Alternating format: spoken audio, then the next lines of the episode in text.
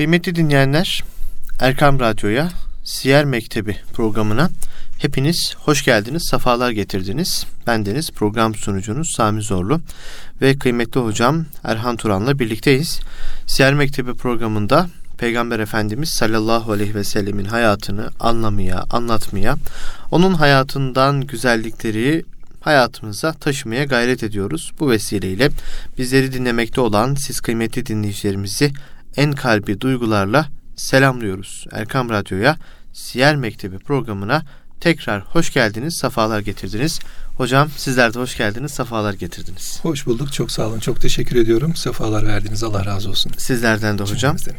Hocam bu hafta e, nasip olursa e, Mekke devrini konuşacağız. Mekke devrinin biraz tahlilini İnşallah. yapacağız.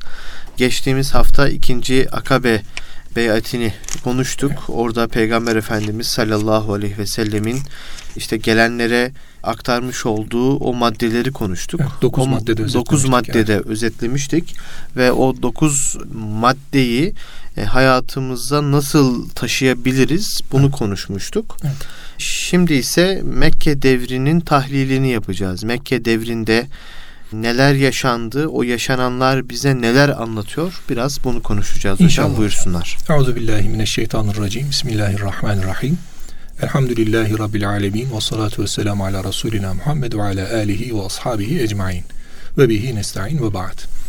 Şimdi e, tabi biz nübüvvetin 13. senelerindeyiz artık. Yani artık yavaş yavaş Medine'ye hicret, Medine'ye dönüş başlayacak, Medine'ye geçiş başlayacak. Ama öncesinde tabi biz e, konu olarak bu 13 yılda Resulullah Aleyhisselatü Vesselam Mekke'de neler yaşadı, neler oldu? Çok uzatmadan şöyle kısa bir şekilde tahlil etmeye inşallah buradan konu başlığı itibariyle devam edeceğiz. E, Tabi Efendimiz Aleyhisselatü Vesselam'ın Mekke'de yaşamış olduğu dönemi iki ana başlıkta düzelmek lazım, anlatmaya, anlamaya çalışmak lazım. Bunlardan birincisi genel olarak Müslümanların uğramış olduğu ezalar, cefalar vesairelerle birlikte Müslümanların hali yani Hazreti Peygamber'e iman edenlerin ilk hı hı. Müslümanların yaşamış olduğu hal. Burası bizi birinci madde olarak başlık olarak ilgilendiriyor. İkincisi de tabi vahiy devam ediyor.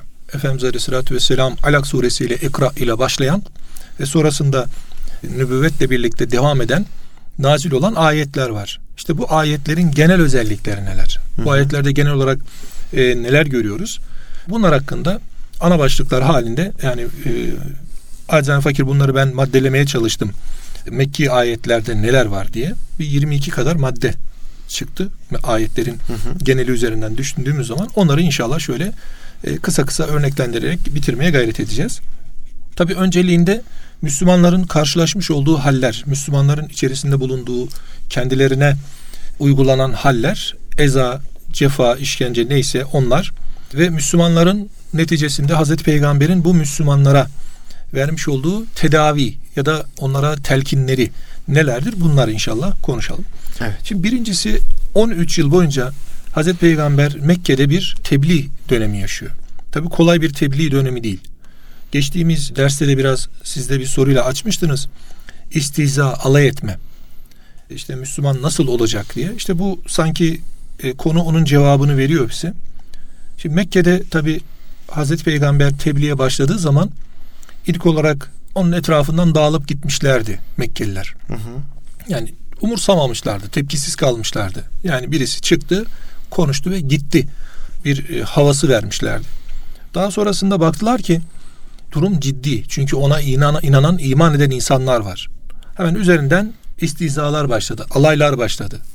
Yani onu küçük görmeler, ona karşı olan dalga geçmeler başladı. Peygamberin aleyhissalatü vesselamın kendisine sen eminsin, sıddıksın, sadıksın, emin olanlardansın, senden başkasına da bu kadar güvenmeyiz demelerine rağmen hı hı. Efendimiz Aleyhisselatü Vesselam'la alay etmeye başladılar. Getirdikleriyle alay etmeye, okuduklarıyla alay etmeye başladılar.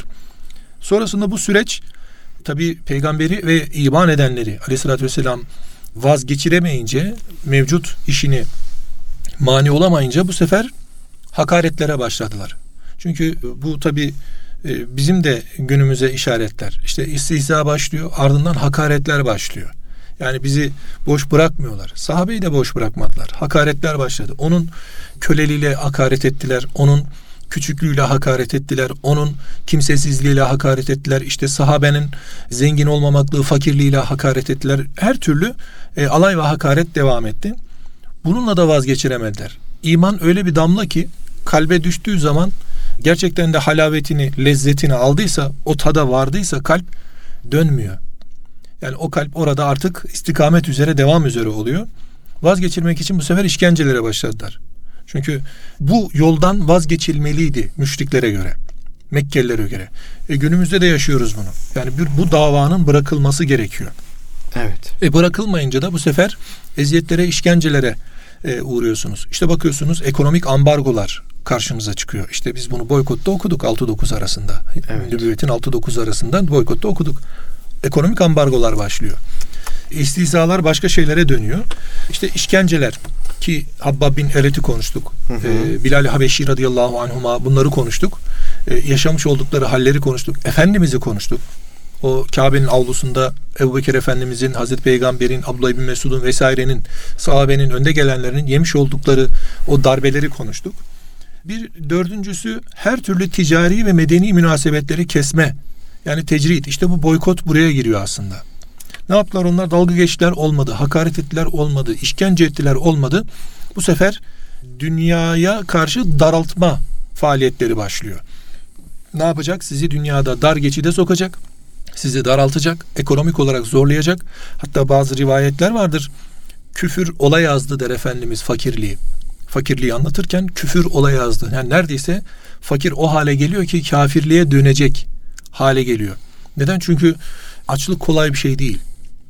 Yani e, çoluğunuzun çocuğunuzun gözünün önünde erimesi kolay bir şey değil. Allah hiçbirimize yaşatmasın bunu. Bu çok zor bir imtihan. Kolay bir imtihan evet. değil. İşte bazen bir hastalık üzerimize geliyor. O hal geliyor. İşte günümüzde malum bir e, Covid vakası, bir pandemi süreci var.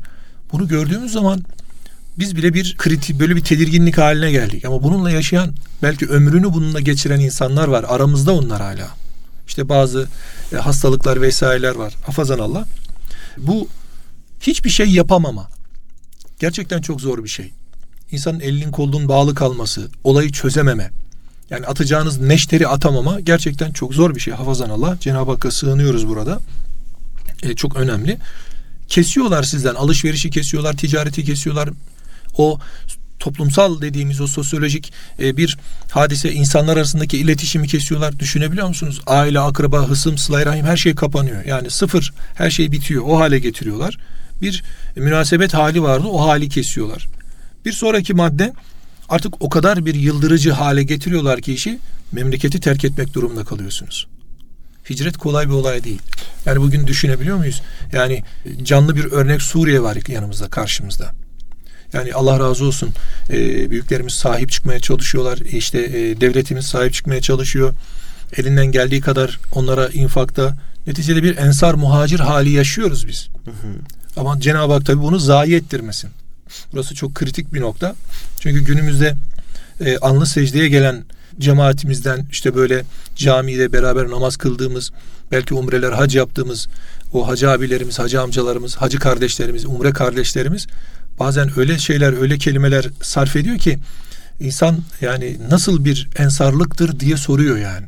Evet. Ben şuna kulaklarımla e, şahit oldum, kulaklarımla duyduğum şey neden benim maaşımdan kesilecek diyor. Niye benim maaşım 20 lira 30 lira kesilsin diyor. Allah bize yani kardeş kılmış onları. Yani yarısını vermiş ashab. Göreceğiz yani hicrette okuyacağız bunu. Malının feda etmiş, yoluna koymuş. Kardeşiyle paylaşmış her şeyini. Ama dönüp biz neden 10 liranın 20 liranın hesabındayız? Ki onlara sahip çıkmak üzerimize. Şimdi kış, hal, kış halindeyiz hocam. Buz gibi her yer. Yani o insanları bir düşünebiliyor muyuz? Çadırlar vesaireler. Allah hiçbirimizi vatansız yurtsuz bırakmasın. Burası mühim. Ee, İslam'ın son kalesi ülkemiz inşallah Cenab-ı Hak sahip çıkmayı nasip eylesin. Ve sonrasında tabii öyle bir hale geldi ki o hicretten öncesinde cinayetler de başladı. Yani Müslümanlar katledilmeye başlandı. Bu e, temel olan haller e, Mekke'de yaşanıyordu. Efendimiz Aleyhisselatü Vesselam tabi ayet-i kerimeler özellikle mutaffifinde 29-32'de bunlar var. Müslümanlara karşı gülme, dalga geçme, kaş göz işaretleri yapma, alay ederek keyiflenme hali, onlara sapkın isimlerde takılma, bulunma, lakaplandırma vesaire yapılıyordu. Efendimiz Aleyhisselatü Vesselam ashab-ı kiramın iman edenlerini elinden geldiği kadar ruhaniyetlerin artmasına gayret ederek teşvik ediyordu. Yani onları devamlı maneviyat çerçevesine çekiyordu. Yani dünya var, dünyanın eziyeti, ezası var. Elbette ki dünyada cefalar çekilir ama safalar ahirette sürülür bu tarafa. Şimdi Mekke ayetlerin özelliklerini konuşurken orada e, bunu söyleyeceğiz. Yani evet. orada daha çok kıyamet sahnelerinden bahsedecek. Öldükten sonra dirilmeden bahsedecek. Bunları konuşacağız inşallah. Bir diğeri Efendimiz Aleyhisselatü Vesselam e, onların meşakkat ve çilelerine sabır gösteriyordu. Sahabeyi de buna teşvik ediyordu. Yani sabredin diyordu. Çünkü Cenab-ı Hak sanki bir topluma muzaffariyet vereceği zaman onları e, zafer sahibi kılacağı zaman meta nasrullah dedirttiriyor sanki. Yani artık tamamen böyle tabir yerindeyse sıfırı tükettiriyor ve ardından da bizim imanlarımızı orada bir süzgeçten geçiriyor.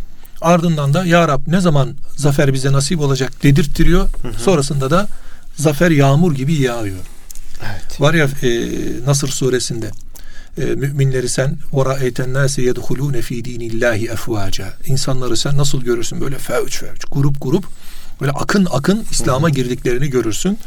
Ancak alt e, yapısında zemininde temelinde e, ne var? O meşakkat ve e, gösterilen o çilelere sabır tohumları var. Evet. O sabır tohumları daha sonra büyüyecek. Çok büyük bereketli ağaçlar olacak inşallah. Efendimiz devamlı meşakkat ve çilelere sabrı tavsiye ediyor. Bir diğeri onlara nasihatlerde bulunuyor. Güzel mevizalarla nasihatlerde bulunuyor. E, Kur'an-ı Kerim ayetlerinde de birçok peygamberin yaşadığı, birçok halin yaşadığı işte Ashabul Uhdud gibi, hı hı. Habibun Neccar gibi bazı e, e, yaşanan haller var. İşte Nuh Aleyhisselam'ın tufanında olanlar gibi, Hazreti İbrahim Aleyhisselam'ın, Salih Aleyhisselam'ın, Hud Aleyhisselam'ın yaşadıkları gibi, toplumların yaşadıkları gibi örnekler devamlı, kıssalar devamlı e, Hazreti Peygamber'in e, nasihatleri içerisinde yer alıyor. Tabi kulun kula nasihati mühim. E, burada nasihati terk etmemek gerekiyor. Bununla ilgili hadis-i şerifler de var. Yani nasihati teşvikle ilgili ama konumuz olmadığı için genel olarak oraya girmeyin e, güzel mevzu, mevza ile yani güzel hal ile kavlen leyina ile onlara nasihatlerde bulunuyor Efendimiz Aleyhisselatü Vesselam. Yalnız burası çok önemli. Dördüncü maddemiz mücadelede taviz vermiyor. Evet. Resulullah Aleyhisselatü Vesselam her ne yaşarsa yaşasın, istiza da yaşasa, bir hakaret de yaşasa, işkence de yaşasa, boykotu da uğrasa, diğer taraftan sahabe katledilse de, kendisi katledilecek derecede dövülse de, gözünün önünde Hazreti Ebubekir Efendimiz neredeyse ölecek kadar dayak da yemiş olsa Efendimiz Aleyhisselatü Vesselam her ne olursa olsun imandan taviz vermiyor. Kendisine dünyalık en büyük teklifler yapılsa da yani güneşi sağ elime ayı sol elime koysanız da ben davadan vazgeçmem deyip elinin tersiyle dünyayı bir kenarda bırakabiliyor Resulullah Aleyhisselatü Vesselam. Yeter ki İslam bu noktada e, el İslamu ulya ve la yu'la buyurulur. Yani İslam yücedir, asla alçalmaz. İslam'ın yüceliği sahip çıkanla birlikte çıkanı da yücelterek yücelir. Ama eğer sahip çıkılmazsa İslam yine yüce kalıyor ama insanı rezil rüsva ediyor. O yüzden imana, İslam'a sahip çıkıp o zaten yüce, o ipe tutulup yücelmek gerekiyor. Yani Allah'ın ipine sımsıkı sarılma, min hablil verid denen oradaki sımsıkı sarılma. Öbür taraftan o sarıldığımız zaman o iple beraber yükselme, yücelme hali. Kur'an-ı Azimüşşan da öyle. Yani siz eğer Kur'an-ı Azimüşşan'ı izzetini bilerek, iman ederek, baş tacı yaparak okumaya, anlamaya gayret ederseniz Kur'an-ı Azimüşşan sizi elinizden tutar, yüceltir, yüceltir, yüceltir, yüceltir. Kendi zaten oralarda. Ancak onu zelil kılmaya çalışır ya da e, alaya almaya çalışır, küçümser, ayetleri küçümsemeye çalışırsa hafazan Allah o zaman Kur'an durduğu yerde duruyor ama kişiyi esferi sefiliğine itiyor. Hatta belhum edalle kadar koyuyor. Hayvandan daha aşağı hale getiriyor hafızan Allah. Evet. Bir diğer beşinci maddemiz de Cenab-ı Hakk'a tevekkül ve teslimiyeti öğretiyor Resulullah Aleyhisselatü Vesselam. Çünkü bu haller geçici. Allah'a tevekkül etmek gerekiyor. Ee, biz bazı durumlarda bazı hocalarımızla fakültede okurken işte biz 28 Şubat'ın canlı olduğu zamanlarda fakültelerdeydik. Bir hocamız Allah selamet versin Belki razı olmaz ismini vermeyeyim. Böyle hanım kızlarımız dışarıda şey yaparken beklerken e, gözlerinden yaşlar böyle inci inci süzüldü. Dedim ki hocam dedim hayrola dedim neden bu kadar dedim hallendiniz dedim. Niçin böyle oldu hocam dedi ya kuzum dedi. Şurayı görmüyor musun dedi. Şu kapıdan içeri girmek içime gelmiyor dedi. Kalbim parçalanıyor dedi. Sonra dedi ki bırakacağım ben bu iş dedi. Bırakacağım ben bu iş. O zaman şöyle bir soru sorduydum ben hocama. Peki hocam dedim yarın bir gün sizin yaptığınız işi yapmak için birisi lazım olduğunda siz bıraktınız ya dedim. Kim yapacak bu işi dedim. Öyle deyince şöyle bir gözümün içine baktı. Birkaç gün sonra bana dedi ki ya dedi sen bana çok ağır bir soru sordun dedi. Hı hı. Tamam biz bırakalım da işte oradaki tevekkül yani cepheyi terk etmeme oradaki vazifeye sahip çıkma hı hı. sonrasında bu elhamdülillah Cenab-ı Hak o rüzgarı çok kısa sürede ters çevirdi. Sonrasında baktık başörtüde problem olmaktan çıktı. İmkanlar da güzelleşti. Farklı farklı iltifatlar da geldi. E şimdi biz orada o hocamız olmasaydı o dersleri kim yapacaktı? Yani bunlar çok önemli bir e, aslında vazife. Resulullah Aleyhisselatü Vesselam e, hiçbir sahabeye cepheyi terk et demiyor. Artık ne zaman e, hicretlere konuluyor? Takat kesildi, güç bitti. Buradan sonra yapacak başka bir şey kalmadı. Ne yapacağız? Daha denildiği zaman Resulullah Aleyhisselatü Vesselam Habeş kapılarını açtı. Kendisi de Mekke'den en son ayrılan şahıslardandır. Resulullah Aleyhisselatü Vesselam sahabenin tamamına yakınını. İşte gücü yetmeyecek kadar ihtiyar olanlar vardı. Bazı hastalar vardı. Onlar dışında belki gidemeyecek kadar belki küçük olanlar vardı. Onlar dışında herkesi Resulullah Aleyhisselatü Vesselam gönderdi. Geminin en son ineni o. Efendimizin öyle bir e, edebi vardı. Seferlere, seriyelere giderken de öyle yapardı Resulullah Aleyhisselatü Vesselam. Bir gazveye önde giderdi, en arkadan gelirdi.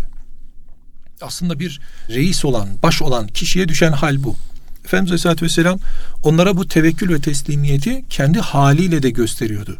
Ve Cenab-ı Hak e, sonrasında kendisine konulan her engeli aşmasını nasip etti. Teker teker o basamakları geçti. O zorluklardan atladı. Taif'te taşlandı. Ta Mekke'den ilk dönem itibariyle işkenceler, eziyetler, ezalar ve sonrasında e, Habeş hicretler bunların her biri yan yana koyun konulduğunda çok ciddi bir çığ gibi bir eziyet eza vardı ama bu çığ gibi de kendisine bereket olarak geri döndü ve sonrasında Cenab-ı Hak bu altı kişiyle birlikte Hazreti Peygamber'e e, Medine kapılarını ve İslam'ın beşiği olacak olan e, Medine'yi e, açmış oldu. Böyle bir iltifat kendisine verilmiş oldu. Evet. Burada tabi Mekke'de inen ayetler var. Hı hı, evet. Hicretten önce biraz bunlara ayetlerin evet. ışığında hocam. Evet. Hı hı. Şimdi tabi Mekke'de Hazreti Peygamber Aleyhisselatü Vesselam Alak suresiyle başlayan bir vahiy başlangıcı var ve sonrasında Müddessir suresiyle devam etti. Mekki ayetler Kur'an-ı Kerim'de işaret buyuruluyor zaten. Şunlardır şunlardır diye saymayın vakit kaybetmeyelim. Ama genel olarak baktığımızda hocam Mekki ayetlerde biz tevhid ve şirkin mücadelesini görürüz. Hmm. Cenab-ı Hak tevhide devamlı teşvik eder. Tevhidi şart olarak koyar. La ilahe illallah burada düstur olarak gelecektir. Hı hı. Ardından Muhammed Resulullah kendisine tabi olacaktır. Şirk ve putperestlik kesinlikle e, imanın içerisine katılmayacak, konulmayacak olan hal olarak savaş açılacaktır şirke. Kur'an'daki Mekki ayetlere baktığımızda geneli böyledir. Kur'an-ı Kerim ayetlerinin hepsinde vardır bu ama Mekki ayetlerde bunlar işaretledir. Yani birebir atışladır. Hı hı. La ilahe illallah orada tevhidi birebir veriş haliyledir. Bir ikincisi tabi bu akideyi sağlam kılmadır. İman esaslarını belirler. Biz imanın kuvvetlendirildiğini görürüz Mekki ayetlerde. Şimdi tevhid ve şirk buna karşı bir tevhid ve şirk mücadelesini görürüz. Şirkin zemmedildiğini görürüz. İkinci maddede akidenin kuvvetlendirildiğini yani iman esaslarının çizildiğini görürüz. Üçüncü maddede Cenab-ı Hak o imanı kuvvetlendirme, takva yollarını gösterir. O ayetlerde. Nasıl olur bu? İşte Necim suresinde gördük nasıl yapıldığını. Daha sonrasında İsra hadisesini anlatırken gördük. Nasıl e, bu işler karşımıza çıkıyor. Bir diğer mesele batıl akideleri terki telkin eder. Yani batıl inanışlar, batıl akideler tevhidin içerisinde yer almaz asla ve kata. Biz de e, yeri geldi parantez arası sorularla bunu açmaya çalıştık. Yalnız burada şöyle bir şey var. 12 buçuk ya da 11 buçuk diyelim yani miraca kadar e, muamelat yok. Sadece iman esasları var. Muamelatla ilgili e, Mekke'de inen ayet yok. Yani namaz hicret şeyde hicretten bir bir buçuk yıl önce Miraç'ta emredildi. Onun öncesinde ne hac var, ne zekat var, ne oruç var, ne e, başka e, iman esas, İslam esaslarına ait maddeler yok. Sadece Son bir buçuk yılda e, namaz emrini görüyoruz biz Mekki ayetlerde. Bir diğer mesele cahiliye adetlerini. Şimdi tabi batıl olan akideler var. Bir de Hı. cahiliyeden kalan ayet adetler var. Evet. İşte e, kadın erkek ilişkileri gibi, öbür tarafta toplum içerisindeki ticaret alakaları gibi, ilişkileri gibi, ticarette tutulan yollar gibi, işte hayvanların kesilmesi gibi, yenilmesi gibi bir sürü konuda biz e, şeyler görürüz. Muamelete dair hükümlerin aslında cahili adetlerini zemmettiğini görürüz. E, bir diğer mesele de Allah'ın sıfatları anlatılır. Birliği, varlığı, ondan sonra e, onun aziz olması, semi olması, ezel olması, ebed olması bunlar karşımıza çıkar. Her şeyden öte bir de yaratılışla ilgili anlatır. İnsan nasıl yaratıldı? Yani insanın dünyevi safhasından ahiret safhasına kadar anlatır. Zaten bu ilk e, ayetlerde işte amme yeteselun gibi ayetler nazil olduğu zaman biz bazı yerlerde okuyoruz. Mekkelilerden bazıları dağlara kaçmışlar. Neden? Çünkü anin nebe'il azim var arkasında. O büyük haber. Büyük haber ne? Kıyamet sahneleri. Evet. Şimdi birincisi yaratılışla ilgili e, ayetler var. Sonra öldükten sonra dirilme var. Yani dünya var. E, dünya son. Ahiret var. O zaman e, dünyanın da ebedi olmadığı var. Yani fani olduğu var. E, insan nefsi de e, fani olmayı çok fazla kendisine kabul ettirmiyor.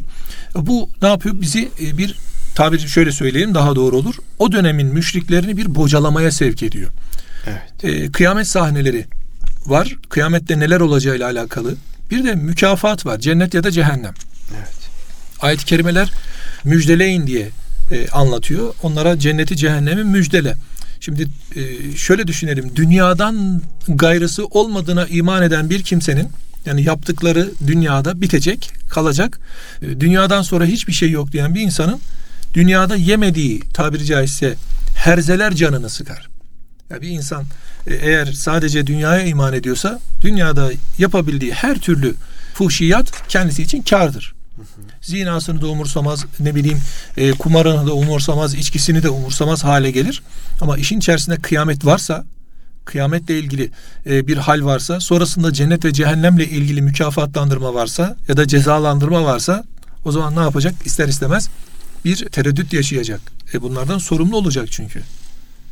Bir de e, belli bir yaş kazandıysa, yaşta biraz ileriye gittiyse, yani ölüm de kendisine hafiften bir esiyorsa o zaman bu daha da hissettirir kendisini. Bir diğer özelliği e, kısa ve veciz ayetler. Çok uzun uzun olaylar anlatmaz. Kısa kısa, tane tane. İşte amme yetesaelun kısacık. Anin nebeil azim kısacık. Yani mesaj açık ve net. Hı İzahı çok fazla gerekli değil açıkçası. E, bir diğer e, maddemiz çarpıcı ve dikkat geçen, dikkat çeken başlangıçları var. Yani orada mesela geceye dikkat çekiyor. Vel leyli diye başlıyor. Hı hı. Fecre dikkat çekiyor. Vel fecri diye başlıyor. Duhaya dikkat çekiyor. Ve duha diye başlıyor. Tabi bu tefsir hocalarımız Allah razı olsun uzun uzun anlatıyorlar. Bunların özelliklerini, hassasiyetleri neden bunlara e, kitaplarımızda da bunlarla ilgili bilgiler çokça veriliyor. Yalnız burada e, şuna dikkat etmek lazım. Cahiliye dönemi topluluğunun ehemmiyet verdiği, üzerine değer yüklediği ifadeler üzere yeminler var. Mesela zaman onlar için dehriyun diye bir topluluk var orada. Yani zamanı putlaştırmış, zamandan geldik diyen, e, vakti putlaştırmış olan bir topluluk var. Orada leyl diyor, duha diyor. Allah oralara dikkat çekiyor. Yani onların değer yargıları üzerine yeminlerle geliyor, dikkatleri çekiyor. Bu ayetlerin e, özelliklerinden birisi de bu. Bir diğeri hurufu mukata'a var. Elif, la, mim gibi. Hı hı. Ha, mim gibi. Ta, ha gibi. Böyle hurufu mukataalar var. Tabi bu hurufu mukataların, mukataaların e, manası konuştuğumuzu hatırlıyorum. E, ulema diyorlar ki yani e, harflerden oluşur. İşte Kur'an harflerdir falan bazıları böyle yorumlar yapıyor. Ama asıl kabul edilecek olan şey bunun manası e, Cenab-ı Peygamber ile Cenab-ı Allah arasındaki esrardandır diyorum ben. Yani bu bir sırdır. Sırrı ilahi, sırrı nebidir. Biz bilmiyoruz o harflerin ne manaya geldiğini, ne anlam taşıdığını, anlamı var mı yok mu? Ki Kur'an'da ben anlamı olmayan bir şeyin olduğunu açıkçası düşünmüyorum. Ben Kur'an-ı Kerim'de mutlaka varsa o bir manaya muhtevidir. Mutlaka onun bir e, arkası vardır. Mutlaka bir şey vardır. Bunu da biz e, Allah ve Resulü bildirdiği kadar biliriz. Bununla alakalı bir açıklama, bir izah açıkçası ne kadar var bilmiyorum. Yok gibi. Eyvallah. Bir diğeri kıssalar dedik. Kıssaların çoğu Mekke döneminde inzal buyurulmuş. Secde ayetleri de buralarda. Ya daha çok Mekki ayetlerde biz secde ayetlerini görürüz. Hmm. Çünkü e, Cenab-ı Hak hep yaklaşmayı ve secdeyi işaret buyuruyor. Ve şu da var. Toplum içerisinde, müşrik toplum içerisinde kabul gören bazı onlara göre ritüel olan, hal, olan halleri de işaret buyuruyor. Mesela kıyam etme, işte onların Kabe'nin karşısında ayakta durması meselesi, hı hı. işte rükuda bulunmaları meselesi, secdede bulunmaları meselesi. Aslında bunlar e, toplum içerisinde müşrikler tarafından Kabe'de putlara karşı yapılan hallere yakın haller. Ama evet. Cenab-ı Allah oradan bir yön kaydırması istiyor. Yani putları aradan çıkaracaksınız. Asıl yönünüz, veciniz Cenab-ı Hak'tır. Cenab-ı Hakk'a kalp ve iman ile yöneleceksiniz ve aklınız ve kalbiniz Allah'a dönük olacak diye bu haliyle bize işaretler buyuruyor o ayetlerde. En önemlilerinden biri de şu tebliğ vazifesi yüklenmiş olan bizim mübelli dediğimiz, tebliğci dediğimiz insanlara birer e, misaldir, örnektir. E, nasıl davranılması gerektiğini biz o dönemin tebliğ yapan sahabelerinden öğreniyoruz. Başta Resulullah Aleyhisselatü Vesselam'ın tebliğ metotları, ardından işte e, Habeş'e giden Cafer-ü Tayyar'ın tebliğ, sonrasından Hazreti Musab'ın yapmış olduğu o faaliyetler, Abdullah bin Ümmü Mektumlar, bu halde onları e, öğrendiğimiz zaman, okuduğumuz zaman nasıl İslam temsil edilir?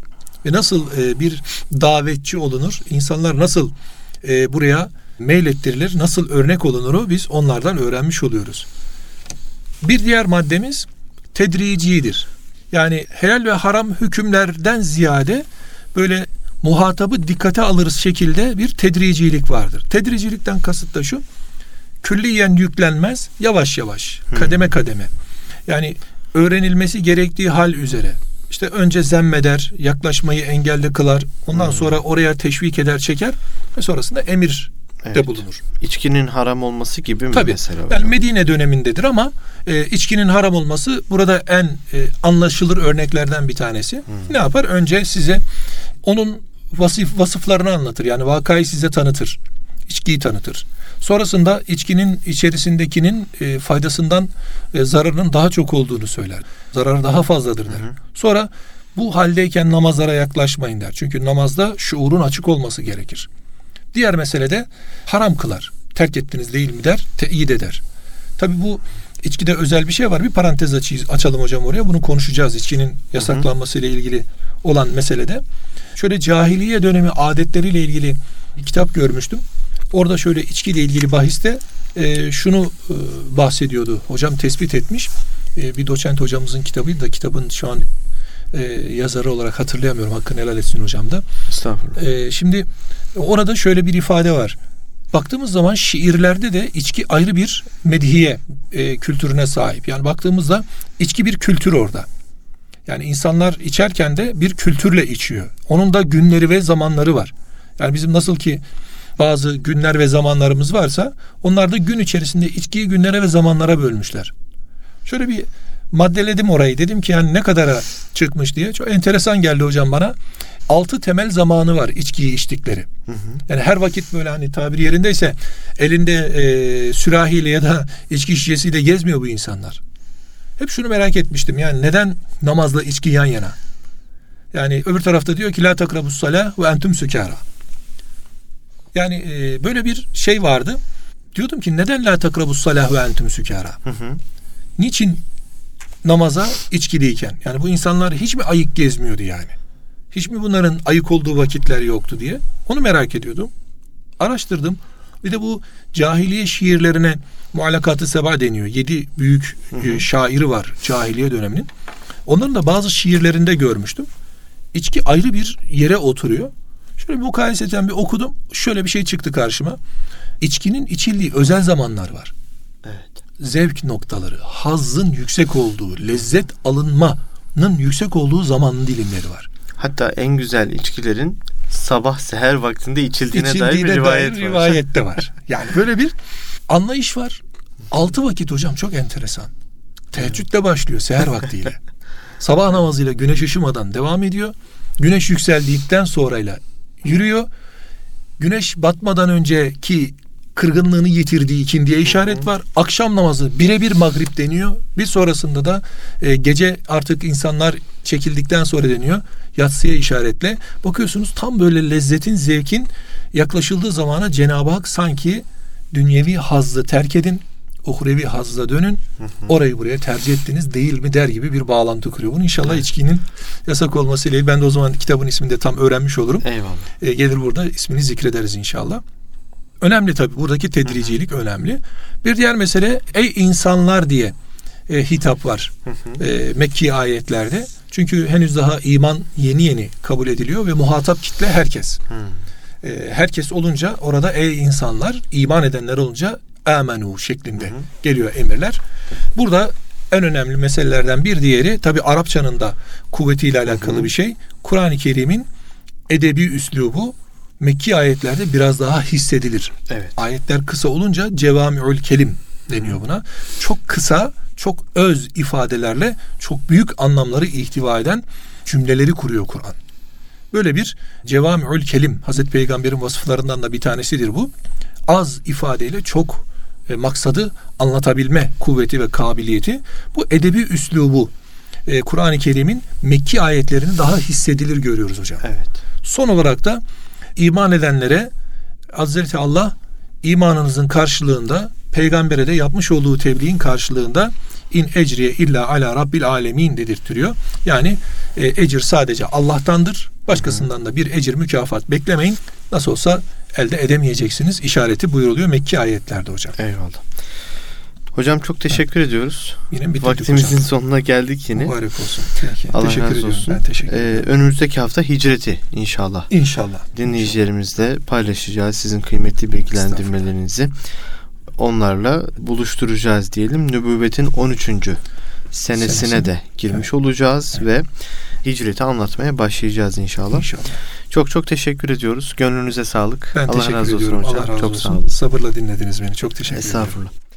Kıymetli dinleyenler Erkam Radyo'da Siyer Mektebi programında bu hafta kıymetli hocam Erhan Turan'la Mekke döneminin bir tahlilini yapmış olduk ve Mekke ayetlerin yani Mekke'de indirilen ayetlerin hususiyetlerini hocamızdan dinledik. Önümüzdeki hafta Peygamber Efendimiz sallallahu aleyhi ve sellemin artık yaşadıklarından sonra son çaresi dediğimiz.